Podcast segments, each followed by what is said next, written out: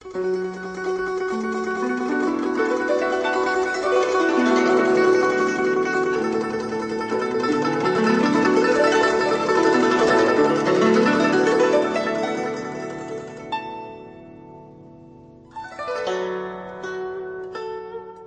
視祭時期の時間になりました。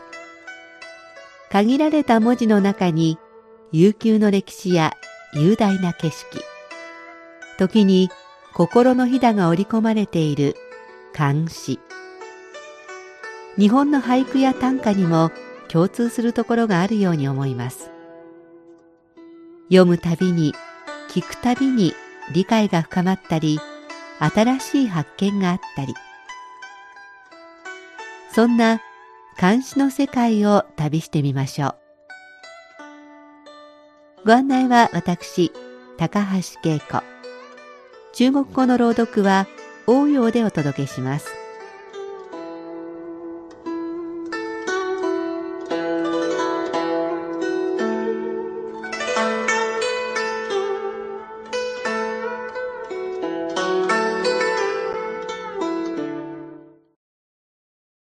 日本では昨日が菊香る文化の日でしたね。秋竹縄の頃でしょう。今週の日曜日は早くも立冬。こちらは暦通りに季節が動いています。ほんの1ヶ月ほど前に咲き誇っていた菊の花も枯れ始めています。色づいた街路樹も葉を落とし始めました。いつも走りに行く公園では、イチョウが実をつけています。立ち止まって見上げたり、しゃがんでいる人が多いなぁとよく見ると、銀杏を拾っています。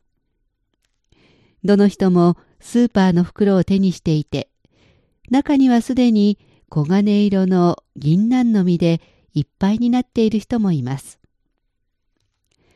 桜なら花より団子ですが、イチョウですから、紅葉より銀杏といったところでしょう。私にとって銀杏といえば茶碗蒸しですが、中国人の友達に銀杏をどうやって食べるか聞いてみました。そのままいったり、皮を剥いて炒め物にするようです。咳や痰にもいいんだよと教えてくれました。さすが異色同源の国です。景色は秋から冬へと動いていますが、私にとって食欲の秋はまだまだ続きそうです。では今日は秋金の菊を紹介します。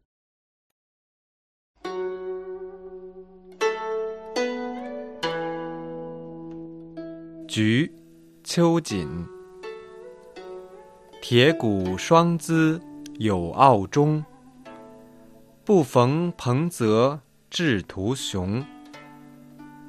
夭桃枉自多寒度，争奈黄花耐晚风。菊、秋金。鉄骨の宗師、画中あり。宝卓に合わざれど、志はいたずらに高ぶる。妖刀いたずらに自ら他として、妬みを含む。いかでかき花、万風に多縁。もう一度中国語で聞いてください。菊、秋瑾。铁骨双姿有傲中，不逢彭泽志图雄。夭桃枉自多寒度，争奈黄花耐晚风。鉄骨のような凛々しい枝ぶりが霜に打たれている姿には強い心が感じられる。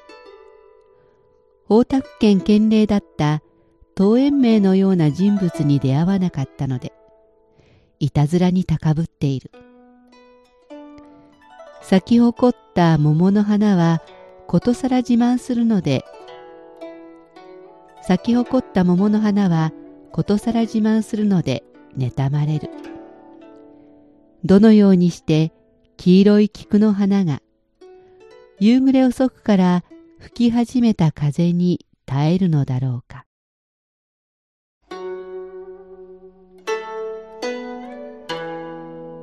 作者周金は清朝末期の女性革命家です。旧国を志して来日しましたが、帰国後、浙江省で武装蜂起を計画します。しかし、これが失敗して処刑されてしまいます。役人の父、教養豊かな母に育てられ、11歳で詩を書き始め、いつも徒歩などの詩集を手放さなかったといいます。詩人であり革命家。相反するようでもありますが、この詩を見るとその二つが融合しているように感じます。菊の花の枝ぶりを鉄骨に例えるのは彼女ならではかもしれません。画中は強い心、たくましい心中を言います。宝沢は詩人、東園名が県令を務めた地名です。妖刀は咲き誇った桃の花。黄色い花とは黄色い菊の花のことです。この詩の中には菊の文字は出てきませんが、菊というタイトルからこの花が菊であることが容易にわかります。春に咲く桃の花と秋の代名詞菊の花。対照的な二つの花は菊が作者自身だとすると桃は何を指しているのでしょうか本来は若い女性などを象徴しますが作者も若い女性であり革命家であることから恵まれた階層の女性を桃に例えているのでしょうか。お酒で有名な浙江省の商庫を訪ねた時周金の記念館を見学しました。また今回この詩を読んでもう一歩周金という女性に対する理解が深まったような気がします。ではおしまいにもう一度聞いてください。菊秋瑾，铁骨双姿有傲中，不逢彭泽志图雄。妖桃枉自多寒度，争奈黄花耐晚风。菊秋瑾鉄骨の創始、画中あり。宝沢に合わざれど、志はいたずらに高ぶる。用途いたずらに自ら他として、妬みを含む。いかでかきわな、万風に多縁。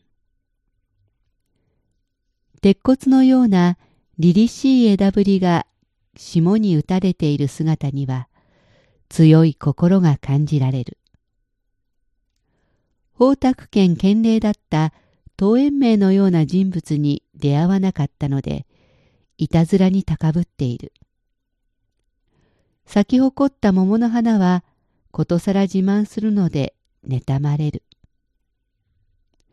どのようにして黄色い菊の花が夕暮れ遅くから吹き始めた風に耐えるのだろうか。監視祭時期、今日は秋金の菊を紹介しました。